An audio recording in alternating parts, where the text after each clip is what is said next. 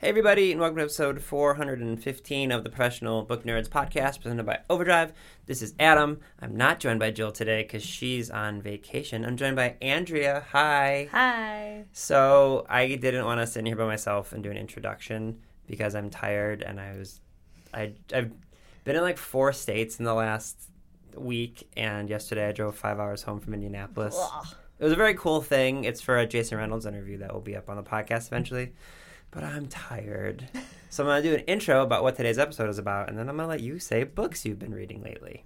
Oh, okay. Yes. So uh, today's episode is an interview I did with Adalyn Grace, who is amazing, and her book is All the Stars and Teeth, which Andrea's excited to read, but she hasn't yet.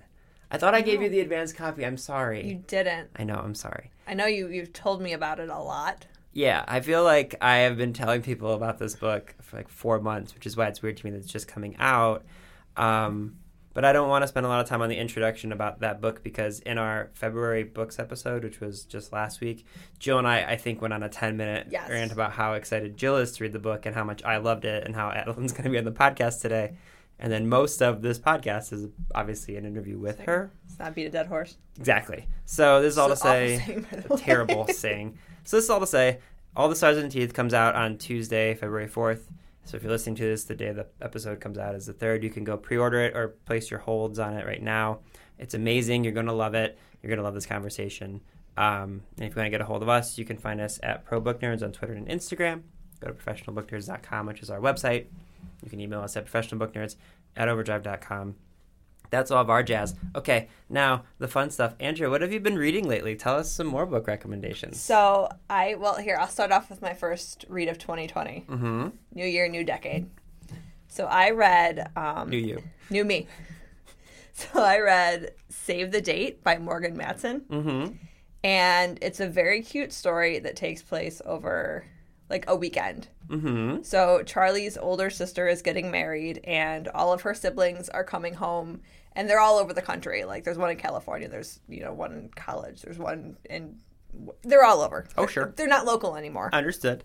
So she's all excited for everyone to come home for her sister's wedding, and everything is going wrong, and like the wedding planner is gone and like mixed up dates and parties and so everything is just like falling apart. So she's trying to like help from behind the scenes and it's a really cute like family story. Mm-hmm. it was a very nice palate cleanser after all the heavy reading at the end of 2019 Yeah, that's so it's, it's cute. It's fun. Um, it's more about family and there's a mini mini romance but it's very like heartwarming and like you could see this being like a movie yeah. with like the way the siblings interact they're very fun like true to life sibling relationships Oh, I love it. I could use a palate cleanser. t- t- everything going on in my brain, but also like all the books I've read recently are like Yeah. super heavy.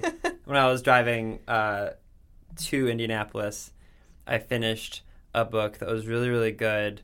But um, it's called Long Bright River, and it, it just came out in January, and it was very buzzy. But it's about this family. One of them is a drug addict, and the other one's a police officer, and trying to decide if her sister is dead or disappeared. Very very dark. And then like at a at a rest stop, I was like, shoot, I'm this book is finished, and I knew I had the five hour drive home, and I was like, I need something. And it was like one of those rare times where I didn't have seven books borrowed. you're like what do i do I was like, what do I do? So I just went to our local library and I just did the audiobooks and then I just sorted it by available now and most recently added. So I'm reading, I'm listening to this book called The God Game and it's like this th- these kids are playing this virtual reality like video game thing, but it's super heavy and like it takes over their whole world and it's very much like an artificial intelligence thing where like they think they're getting instructions from God and like it's this artificial intelligence that thinks it's God because of how it was programmed. It took like all of known histories like uh, religious stuff to and it's really good it's super interesting but it also super dark. So i was like on my way home exhausted from indianapolis I was, I was in the car for five and a half hours listening to this book and i'm like it's really good but it's just another like sa- i had to listen to like 20 minutes of a podcast that was just funny just to so like now you're like physically Yes, tired mentally tired exactly. emotionally tired. Yeah. Anyway okay next book Um, andrea. next book i'm just gonna plug real quick because i can't i was gonna not. make sure that you do this yes. Um, a letter to joe it's a very good book By- not lighthearted not lighthearted um, by my husband Joe Saraki and Kelly Williams graphic novel Yes. based on a letter his grandfather wrote to his grandmother at the end of World War II. Yes. So just go listen to the episode. It's so good. Oh, Well, thank it made me cry. I've read it twice now. It made me cry both times. Aw, Yeah. I'm gonna tell him then. You should. I will. I mean, I could tell him, but I'll have you I do mean, it. yeah. Um, and then the other series I'll talk about um, was The Folk of the Air by Holly Black, Uh huh. which I did not read until after Queen of Nothing came out, which, Uh huh. as I told you, was a blessing and a curse. You did it the right way. As I was mad, I had not read it before, but I was happy because I read the entire series in nine days Yeah. Okay. You're amazing. Yes. because it was that good. Yeah. So people may remember Holly was on the podcast. Um, I think that came out in October or November. Who can remember? I want to say November. uh, I will say I will share this because it was very very funny. Uh, peek behind the curtain when we have bigger authors on we have a like a big bump in that particular episode because people discover us like if they're looking for like the andrea barber one the kimmy gibbler Yeah. episode we've got so many listeners that just listen to it because they're a huge fan of her and she shared it so holly when i interviewed her we had a lovely conversation and then afterwards she and i talked for like 45 minutes about book recommendations like we became buddies and so she shared the podcast when it came out and we got a review, a one star review in iTunes, and it was clearly someone who like just worships Holly Black and didn't like my questions. So she but the way that the person said it was something like, "How dare you? Uh, she's not. You're not worth Holly Black's time." It was like so funny, and it was one of those things. If we get a one star review and it's someone you just do? nothing. I don't know, but like sometimes if we get like one star reviews, like I'm, I won't lie, I'm, I'm a vain person. Like it hurts my feelings if someone like genuinely hates us just to hate us and they're like mean, like the sound is terrible and you guys suck. I'm like, no, it's not. You're just being mean. This one just made me laugh. It was so funny. I, I'll need to find it sometime and like, no, I won't ever share it because I don't want to like. Well, I always like when we see like reviews on like Sora. Like I saw one for Sora and it was like, "There's no Fortnite." Yeah. I'm like, well, it's not a video game platform, but Yeah. thank you for your time. Yeah. yeah, n- not enough roller coaster tycoon books. Well, I don't know if those exist, so I'm sorry. I loved Roller Coaster Tycoon. Yeah, you're welcome. Um, are there other book or TV you want to talk Um, so I will talk about my current read, Yeah. which is an arc that I got through the magic of Overdrive. Mm-hmm. Um, it's House of Earth and Blood by Sarah J. Maas. Oh, how did what? How did you get this? The magic of Overdrive. Did did, someone else get this for you? Well, I don't know if they got it for me, but we got it, and they're like, "I know you're a fan." Ah, okay. I was about to be offended that you went to someone else to get you an no, no, no, copy. no. It was it was because they knew I was a fan. Um, I just spilled coffee on myself. Just a real life update. This book is a beast. It is 816 pages. Wasn't her other? Oh no, was The yeah, other ones were big. Um, I'm thinking of Victoria Aveyard. I think her most recent book was like 800. her her book her book's a book too. Or the Yeah. last one was. Anyway, I've cut you off like six times. Go ahead. Um, so Bryce Quinlan is the perfect life, working hard all day and partying all night until a demon murdered her closest friends, leaving her bereft, wounded, and alone. When the accused is behind bars but the crime starts up again, Bryce finds herself at the heart of the investigation and she'll do whatever it takes to avenge their deaths. Hmm. So it's kind of like um, she's half fae, half human. So it like takes place in our world, but it's not our world kind of deal. So like the opposite of Holly Black books. Yes. Yeah. Um, and I have only got two chapters into it because Okay. it's like it's one of those books where I want to read it so bad, but it's so hard to hold. Yeah, no, like Priory of the Orange Tree that Yeah. I've loved, but it's 900 pages and people get intimidated because it's a big honking book. Well, and then like on Sunday, it was early in the morning. Quinn was the only one who was awake. Mm-hmm. Well, aside from Joe and I. And she was like cuddling with me on the couch, and normally that's perfect like reading time, but I can't hold it with like Yeah. one hand comfortably. So it's been kind of a. The two chapters I've read so far are very good. Well, and I know people are probably thinking you work at Overdrive, why aren't you just using Libby? But as you mentioned, advanced copy. Yes. We don't get digital. We don't very frequently get digital versions of advanced copies. It does so- come out March 3rd. Yes. So soon Yeah. ish. And you know what? That's a good kind of transition into the actual episode because that's. I'm assuming that's YA because it's Sarah J. Maas. I think it's adult. Oh well, never mind. Goodreads says new adult, but Okay. Well, did was there? I didn't want to cut you off. I, I assumed you said that was your recent read. so that is my recent read. Yeah. Okay. Well, those all sound very, very good, and those are some good recommendations, and It's a little something for a everybody. little something for everybody. And yeah, thank you for spending a few minutes with me because I, I, I couldn't muster the energy to speak by myself. So, um, we'll do we'll do another thing soon. We're like a full episode of more specific things. Yeah. So anyway, thank you, Andrea. You're welcome, Adam. And I hope you guys all enjoy this conversation with Adalyn Grace on the Professional Book Nerds podcast.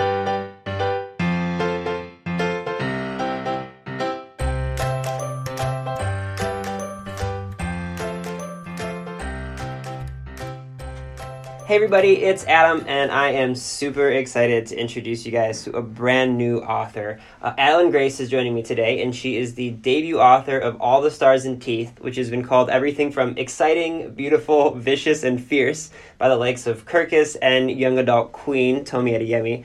Alan graduated from Arizona State at the age of 19 and worked in live theater as well as studied storytelling at Nickelodeon Animation, which I definitely want to talk about. Uh, she now writes full time, and in my opinion, she's written one of the best young adult debuts that I've read in ages. So, first off, Adalyn, thank you for joining me today. Oh my gosh, what an intro. yeah, thank you for having me. That I've never heard myself called so many nice things. Thank you. Well, I will continue to shower you with praise as we go through this because genuinely, and I, I told you before we started recording, but the book is amazing and I, I know people are going to love it. So I'm wondering if you could kind of kick us off by giving our listeners an introduction to All the Stars and Teeth. Yeah, sure. So, All the Stars and Teeth is basically an epic fantasy about a morally gray princess who is forced to team up with a pirate in order to save her kingdom from a magical new threat.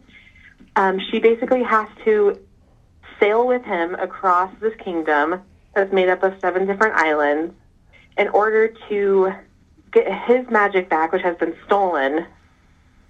And yeah, I don't want to spoil too much, but there's a lot of magic, there's mermaids, there's a whole lot of swashbuckling adventure. And yeah, I'm so excited to share it with everybody. Yeah, it is. First off, uh, morally gray is a perfect description. That's like flawless. Um, but no, there, like you said, there, there's mermaids and there's swashbuckling. Um, people, longtime listeners to the podcast will know that like if if someone tells me that there is a book that has lady pirates in it, like I'm first off I'm in right there. I don't need the rest of the description. But the fact that there's magic and, and so much more going on, there's just I feel like you have packed so many different things into this debut. And I know it wasn't the first book you wrote, but it being the first one you published, how did you kind of keep everything reined in? And because there's a lot going on here. Oh my goodness, yes. Well, there's a lot of notebooks full of like a world Bible um, that I kind of keep by hand when I'm writing. That goes into like details of different islands and stuff. But for me, it's all about like when I'm writing something, I just want it on paper. I just want it kind of done and drafted, and then in revisions, I'll go through in rounds and really focus like, okay, we're looking at this island and how does this island operate? What makes this island unique? How does the magic in this island work and how is it different from the other ones? So I'll really like take my time and try to do them as separately as possible to give each island, each magic, uh, the attention it deserves. So I'm, I'm glad you brought that up because it's something I was really, really curious about with the different islands, and this doesn't give anything away to say to say that you know people who live on certain islands have certain magical abilities. I'm curious how you went about laying out those specific kind of just like basically the magical system. Like how did you go about creating that? I have to imagine that was a whole lot of fun. Yes sorry i'm getting away from the barking dog. Oh no worries. As a as a dog owner i certainly appreciate that. Um, can you repeat the end of the question one more time? Yeah i'm i'm curious how you went about kind of creating the magic system for the story between you know what islands have what types of powers and and things like that. Like, I imagine creating that system was a lot of fun, but I'm curious how you went about putting it together.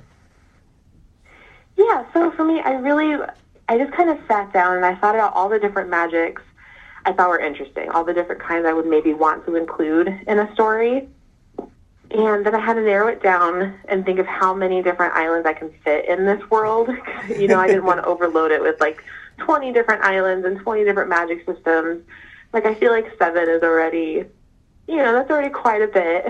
um, and I just, I just really had to think about, you know, the kind of stuff I would enjoy writing about and the stuff that I thought could be warped a little bit and kind of skewed to fit like what the book needed just to make it as interesting as possible. Um, but yeah, there wasn't really anything that inspired a certain magic. It was just kind of me sitting down with a notebook and one day thinking about all the things that I thought would be really fun. Mm-hmm. Uh, so what came first for this for you? Because building out a fantasy world, I really love asking fantasy authors. You know, did a story come first, or did the idea of this world that you wanted to build come first? Yeah, so actually, Amora came first. Uh, she was the very first thing I ever thought of. I knew I wanted to create a morally gray heroine um, because just when you know, in all media, in books and TV shows, I feel like male identifying characters get away with so, so much more than female characters or, you know, non binary characters. And I kind of really wanted to create a fierce female character to kind of challenge some of those, you know, gender norms and the, the molds that female characters are often put into. And I just wanted to create a really morally gray, kind of complex, character who was unapologetic for who she was and what she wanted, who, you know, she didn't lose her femininity just because she also likes daggers. Like she likes gowns and she likes dresses and she likes courting, but she also likes adventure and being in the thick of battle. And so the whole story really started with her creation. And from there, I kind of had to think about the world I wanted to make and the magic. Yeah, everything started with Amora. I I'm glad that you mentioned her first because I feel like so often, as as you mentioned, you know, there can be characters, especially in fantasy worlds, that can sort of be one beat, even if they are kind of a main character. Like I love how many layers she has, and really every character that we, we come across, there there's no one that feels like they're just you know one character trait on a piece of paper so that you could have someone else in the crew. Like I love, it's, it's clear that you took a lot of time deciding what these types of people would be in kind of any situation. I, I, was that something that you actively thought about for all of your characters? Yeah, it was. Thank you for saying that because I did. Yeah, put a lot of time into that because Amora especially goes through a lot of stuff in the first book. She has a big journey, so she's very different in the beginning of the novel from the person she is by the end. Um, she has a very large arc. She goes through a lot, and yeah, it was really important to me because I want her to also seem very real. You know, I want all my characters to make mistakes. I want them to have to apologize. I want them to do silly things that readers may not want them to do or agree with because they're human still. I wanted them to feel very human and very real. Uh, I'm also curious about if you had to do any specific research for this because a lot of people people will think about a fantasy novel and everything kind of is a world that you've built out of your own mind. But I mean, there's stuff about sailing and like the various you know magics and things like what were there things in here that you needed to do research in other than as you mentioned filling up notebooks and notebooks of all of the the stuff that you built out yeah so definitely sailing like you said and kind of nautical terms and the anatomy of a ship and how sailing works uh, but the weirdest thing i think i had to research was for the healing magic for the restoration magic um, because I don't want to spoil too much, mm-hmm. but there there might be you know some limbs being removed from people's bodies. and I kind of had to do some research on how that would work and how, you know, if you took one of those limbs and you needed to kind of harvest some things from it, how does that work? So I feel like I took a lot of like anatomy, I feel like. A lot of anatomy research for this book. I am just imagining what your Google search history looked like during that time. oh yeah, I'm sure the FBI watching my computer was very curious what was going on. so, who would you say was kind of your favorite character to write, or maybe you know, scene like types of scenes that you enjoyed writing the most? Oh yeah, so I feel like Amora is the easiest character to write, but oh, I feel like parts from every character are so fun for me. Like I really kind of like poking fun at Ferrick mm-hmm. because he's just kind of like I don't know. He's just so nice and sweet, which makes him an easy target for the other characters because they like to tease him, so I like to tease him. But Oh yeah, and Vataea is just very like fierce, and I like that she has different moral standards because I can just kind of like say weird things with her and get away with it. And I think Bastian's humor too. His humor, I would say, probably matches mine the closest. So I really enjoy his like little quips and his banter scenes with Amora. Uh, I won't give anything away, but for our listeners, I will just say I was like craving more Vataea. Like I, w- I want a two thousand page novel about just everything about her. She's, I love everyone, but everything about her i would like i would be reading scenes with with her in it and then i would stop and like yell to my wife like you need to know what's happening right now. And she's like all right i'm gonna read it. Relax. But like love her so much. She's such a great addition to this uh, little team you've built here. Yeah thank you for saying that. I love her too. I would honestly love to write more of her one day kind of more of her story so we'll, we'll see what happens but yeah i love her yeah i, don't want to you know like try to put more stories into your brain. I know that this is, you know, and on, it will be a, a series. So I, I know that you have more story in this particular through line to tell. So I don't want to like put too much more on your plate. But yeah, I would be all for that. it's definitely something I've thought of.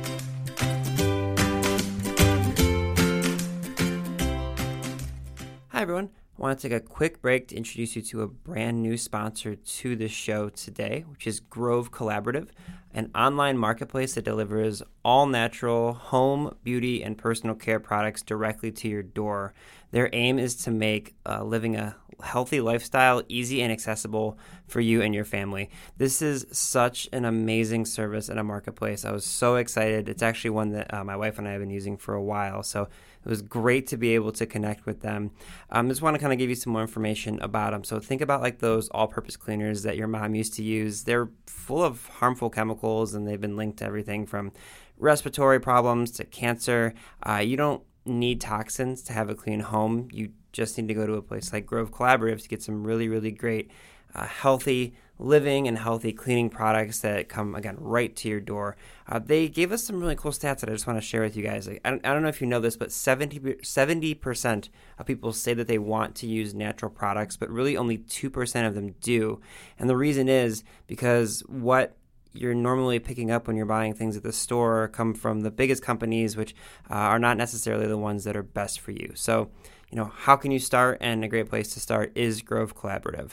Um, it's an as I mentioned, it's an online marketplace. It delivers these all natural home beauty personal care products directly to you. Uh, this was one that I was really really excited to show to my wife. She and I went uh, online to their website, which I'm going to tell you about in a minute, uh, this weekend, and uh, we went a little crazy, getting really really excited. Uh, we bought everything from all natural hand soaps and dish soaps and multi surface cleaners to things to clean our shower. Uh, we bought some random, uh, really awesome uh, walnut scrubber sponges. We bought these elderberry immune support gummies because we like to take gummy vitamins in the morning. Um, we even bought our dogs uh, cookies that are you know, kind of shameless dog pets that are shameless dog treats for them as well. So there's something for everyone there. We we literally had stuff to clean our house, to keep our bodies healthy, and to keep our dogs healthy as well. So with Grove, you don't need to worry about having multiple stores and searching endlessly online. Everything is all in one place for you. So for a limited time, when our listeners go to grove.co slash pbn, you'll get a free five piece cleaning set from Mrs. Meyer and Grove, which is a $30 value. All you have to do is go to grove.co slash PBN to get this exclusive cleaning offer. One last time, that's grove.co slash PBN.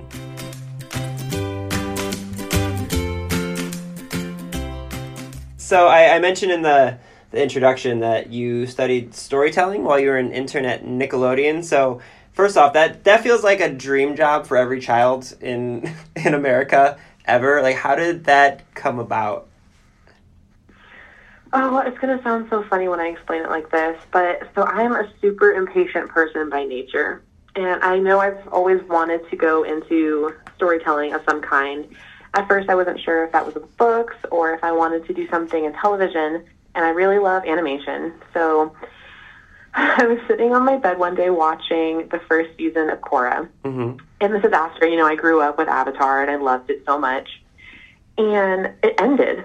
And I was really upset and I wanted to know what happened next. So I was like, you know what? I'm in college. It's time for an internship. I have always wanted to do this anyway, so I'm going to try. And I set my alarm the next morning, like for early in the morning, to get up and start working on my cover letter and to start working on a resume. And I spent probably like a week working on that and getting people to look at it. And I just kind of sent it in.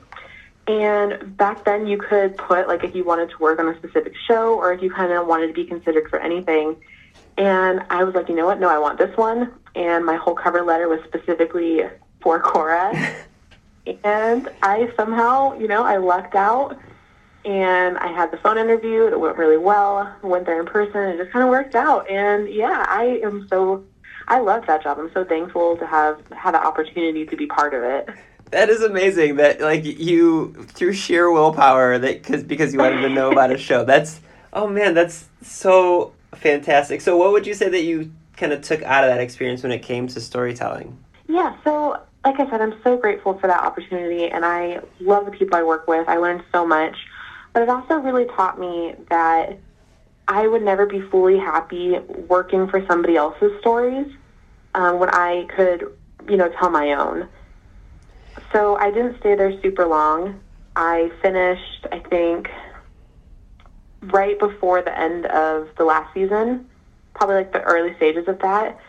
And I left and I started to work on my own book. And that book eventually got me into Pitch Wars. It did not get me an agent. It was not one that has sold or will ever go anywhere. but yeah, from that, I just I learned that I wanted to focus on my own stuff because I really, really loved that job and I loved getting to tell stories. But I wanted to be able to tell my own stories.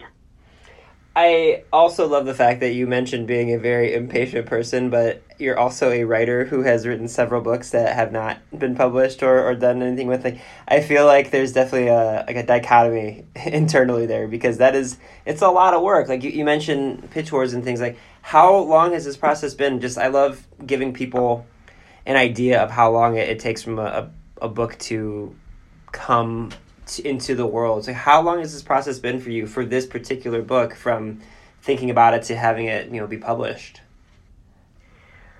Oh, okay. So I will say that this one is very, very, very different from anyone I have worked on before this. Um, so All the Stars and Teeth, I actually wrote very, very quickly. But I will preface this by saying I had just gotten out of a car accident and I had broken uh, part of my spine and a couple of ribs. So I couldn't really be very active. Ooh. I was very sedentary. Yeah, so I had plenty of time. So I wrote it in three weeks, and I think I edited it in about the same, probably another three weeks. And the query experience was completely different for this. It was totally abnormal, and I actually I had a couple offers within the same day. So it was it was very weird. This is not normal. Oh my god. I the the querying part I, I definitely appreciate is that can be a long process, but wrote and edited in about six weeks. I, are you a superhuman? That's phenomenal. No, I think I was just I was angry writing it because I'd just gotten out of Pitch Wars. Uh, the manuscript didn't really get me anywhere, and I knew that it wasn't my best work, and I also knew that I'd kind of exhausted all my opportunities with it. Like it was time to move on. And then I just got in this accident, and I couldn't work, and I was like, well.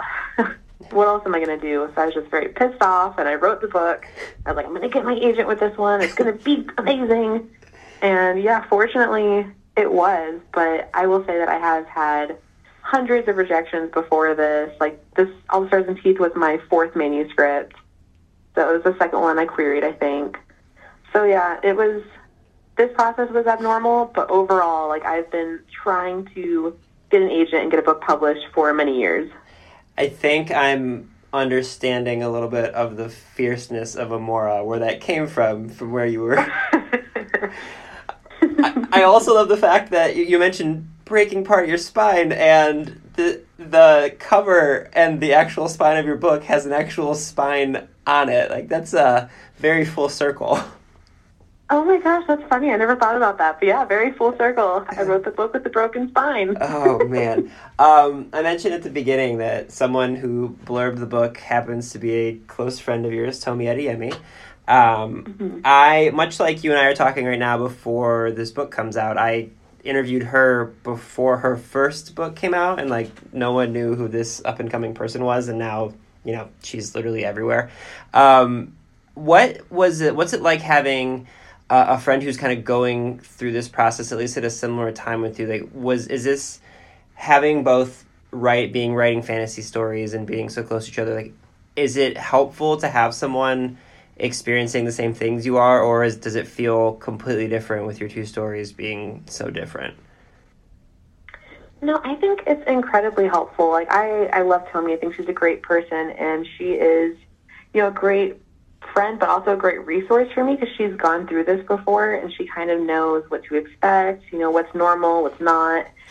Um, and I, yeah, I have a couple of other writing friends too that I love to surround myself with because it's so, you know, this is such a isolated career until it's not. Mm-hmm. Like you write the book in isolation, but then you have to kind of give it away, and then it's a whole different world of like judgments from readers and editors and agents. So it's really, really great when you could have a group of friends or you know one close friend who is also doing this or has done this before, because they can just you know they're like your little rock in this wild, crazy. I don't even know what metaphor I'm going for right now, but they're just so so helpful and they have definitely saved my sanity so many times and yeah no i love tomi i think she's amazing and i'm very very grateful for her. Uh, so sort of along those lines like i said I, we're recording this uh, i think three weeks before your book comes out but i'm curious having gone through the process now of writing the story and querying it and getting an agent and going through the editing and everything what's something that you would tell early Adalyn about the process that you're glad you know now, but maybe wish you knew throughout the process? Um, yeah, there's that's a really good question, and I think there's a couple things. One, like I mentioned, I'm so impatient by nature that I really had to rein that in and just kind of like find other things to do and sit on my hands because publishing is slow until it's not. Like it's slow, slow, slow, and then all of a sudden everything is happening.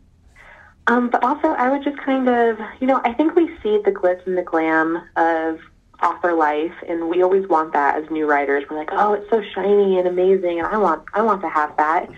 But it's also very difficult and mentally taxing and physically taxing. And you know, I know so many authors who have gotten so sick, um, or so mm-hmm. stressed, and because deadlines and you know these expectations from readers and expectations of your time and just like we're putting a piece of we're putting work out into the world, but we're also putting a piece of our soul and our creativeness to be judged. That is literally our job. And I don't think we really think about that enough or prepare for it enough.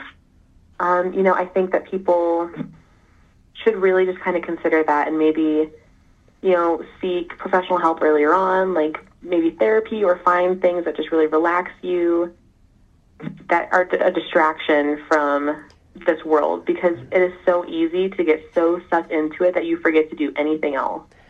I'm so glad that you kind of said that about the demands on your time and things that, that readers definitely don't understand. Um, I've been fortunate with this job. I kind of go all over and interview authors, and I've gotten to meet a lot of people that I adore. And um, I got to see Leigh Bardugo and Victoria Schwab at BookCon last year, and like just briefly chat with them. And they've been on the show before, and they had both just gotten done doing signings and they were signing you know for hours and hours.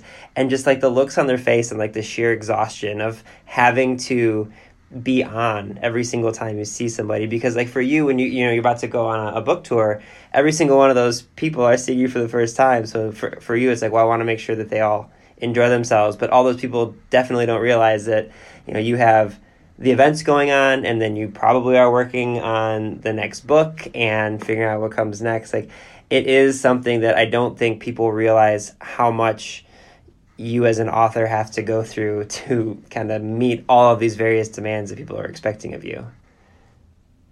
Yeah, I mean, readers are easily hands down the best part of this entire process. Like getting to talk to them, getting to, you know, hear their thoughts on the book, and they're just. I've met some wonderful, amazing readers, and my book's not even out for three weeks. like they are easily the best, pro- like the whole part of this process. But yeah, I just I think that, you know, it's it's a very demanding, very taxing, like physically and mentally sort of job, and I don't think a lot of people really talk about that enough. Um, because yeah, you have no way of knowing, you know, because we always show, especially on social media, like we show the shiny, we show, Mhm.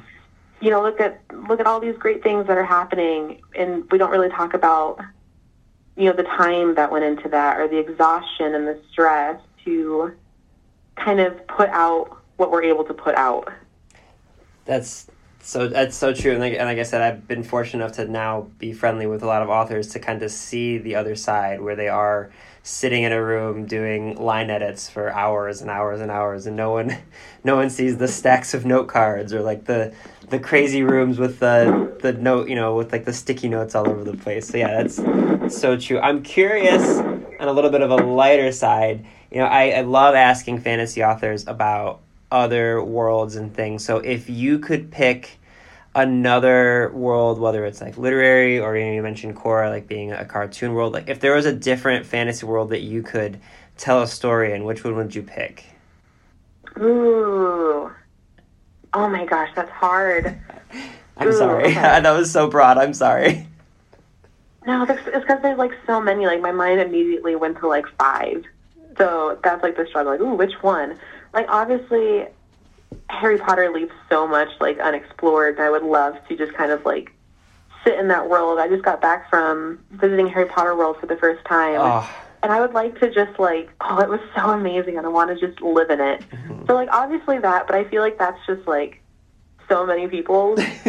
um, I would love to. So is this me telling a story or like going to the world, or can it be both? Ooh, let's do both. That's fun. Let's do both. Okay, okay. I would love to go into the world of My Hero Academia because I want to know what my quirk is. Uh huh. and writing a story. Oh, this is so hard. Hmm. Okay, yeah, I'm go- It's gonna have to be Harry Potter, but I want like a Slytherin story. Uh, okay, I was I wasn't gonna say it, but having read your book, I was gonna guess you were a Slytherin. It just felt pretty on brand. Um, Mhm. no, but you're absolutely right. Like all the secondary stories that people don't see. Actually, I um, a couple years ago, I was in New York City for for BookCon again, and I went and saw. There's a play called Puffs. I don't know if you're familiar with it, um, but it's the story of the time Harry Potter was at Hogwarts, but it's told through the eyes of the Hufflepuffs, and Ooh. it's so funny. But it's exactly what you're saying. Like it's exploring a different part of the world, and I'm right there with you. Like I, I've gone to the Wizarding World with my wife a few times in Orlando, and I never want to leave Diagon Alley. Like I just want to nestle up and live there forever. Yeah, it's amazing. And the Slytherins, you know, are so crapped on in the book. Like they're all evil. We don't really get any other side to them. So I would love to, yeah, tell a Slytherin story, like a pure Slytherin, awesome story. I think that's a that's a perfect that's a perfect answer. I, I totally support it. um, so towards the end of our episodes, we like to ask all of our authors uh, nine questions that we call the Nerd Nine, just because I enjoy alliteration. Uh, so the first one is, what is the last book you finished reading? Uh, Woven in Moonlight by Isabel Ibanez. Oh, I think I just saw. Were you were you a part of Isabella's um, tour, or were you just at an event for the launch? Yeah, so she's just a close friend, so I went out there to support her launch, but I wasn't part of it. Ah, gotcha. That's amazing. Uh, do you have a favorite place to read? Hmm. I think I get more reading done on the beach. Uh, yeah, I would say I get the most reading done on the beach, but I also read in my on my Kindle like as I'm trying to fall asleep at night. So I guess in my bed and on the beach. So those two very different answers. Sure. Uh, do you remember the book that made you fall in love with reading when you were a kid? Oh my gosh, yes. Okay, there's two. The first one was Lemony Snicket, A Series of Unfortunate Events. Mm-hmm. and then it kind of, you know, was a little bit of a gap, and then Twilight, and I was so obsessed with Twilight, as in like Edward and Bella painted on my bedroom wall, obsessed with Twilight. Oh man, did you do this painting yourself? Oh no, it was like a family friend who did the painting. I went away. I spent a weekend at my friend's house, and then my parents for my birthday had like a family friend go over and paint it on my wall. And it was before the movie, so Twilight had this like fan website called Twilight Lexicon, and you can still go to it now. It has the same banner, and that banner is what was painted on my wall. It's so embarrassing. Wait, is this still up? Yes, it's still up. Have you you- still find the website? Have you? No, I mean the the painting. Is the painting still there? Oh, oh, I don't know. We moved out of that house, but we didn't paint over it before we left. So I mean, if if another you know Twihard moved in, maybe it's still up. Oh my god, I'm sorry. Now I'm imagining someone moving into this house being like, oh, we love it. We fell in love with this house. And they walk into your room and they're like, and this is our Twilight room. oh man. Um, that's amazing. Oh, what is one place you would like to travel that you have not yet been to? Japan, a hundred percent Japan. Are you a coffee person or a tea person? I am now a tea person. I used to be a coffee person until I developed like a random allergy to caffeine. So now caffeine hates me, and I have to drink herbal tea. Oof. Uh, do you have a favorite holiday to celebrate? Yeah, I think Christmas, but I prefer Christmas Eve because that's when my whole family has like our traditions and all my siblings hang out and I have a huge, you know, immediate family. So Christmas Eve. Hey, that is the exact same with my family. I appreciate that. Hey. um, I think I know the answer to this because you mentioned it earlier, but cats or dogs? mm, actually that's hard. I have I have both. So, oh, I think dogs went out a little bit, but I don't think I can never not have a cat. Okay, just don't tell your cats that you said that because they'll hold it against you. I know, he can't hear me. Okay, good. Uh, do you have a favorite food? Hmm. Um, probably, probably sushi and anything fish. Okay. And then if you could have dinner with one person, alive or dead, who would you pick? Hmm. I think probably Walt Disney. I think he, you know, has a little bit of an awful side to him, but I he created like this huge empire, and you know, the Slytherin in me really just kind of wants to like question that and be like, "How did you do that?" no, that makes perfect sense. Um, mine is Jim Henson, so I, I definitely appreciate that. Okay, yeah. Uh, okay, last question for you. What do you hope readers take away from reading All the Stars and Teeth? Yeah, so I would say, you know, I created Amora very intentionally, and she is somebody who's very, you know, she knows what she wants and she's unapologetic and she will go after it. And I feel like if there's anything that somebody that I would want a reader to take from reading the book, it would just be a little like a little piece of her attitude and just to, you know, you you know what you want and especially if you identify as female, you know, there's a lot of people who think that we should be very humble or, you know, we shouldn't really want things. And I would just say, you know, a piece of Amora's attitude, know what you want, go after it, be unapologetic about who you are and what you want. That is absolutely perfect, and the book is so, so good. I can't wait for everyone to read it. Adalyn, thank you for joining me today. Yes, thank you so much for having me. It was so nice to talk to you. Readers can sample and borrow the titles mentioned in today's episode from Overdrive.com, and our library friends can purchase these titles in Marketplace. Professional Book Nerds is proud to be an Evergreen Podcast signature program. To learn about other Evergreen podcasts, visit evergreenpodcasts.com. Our podcast is produced, recorded, and edited by Adam Sokol and Jill Grunenwald, and presented by Rakuten Overdrive. For more information, visit professionalbooknerds.com. You know, a lot can happen in seven minutes, and luckily, that's how long it takes me to tell a story. My name is Aaron Califato, and I'm the creator of Seven Minute Stories. I'm proud to partner with Evergreen Podcasts, and I'd like to invite you to join me on this journey. I'm going to take you on some crazy roller coaster rides using my unique extemporaneous storytelling style, and together, we're going to try to make sense of the world, all through the art of storytelling, and all in approximately seven minutes.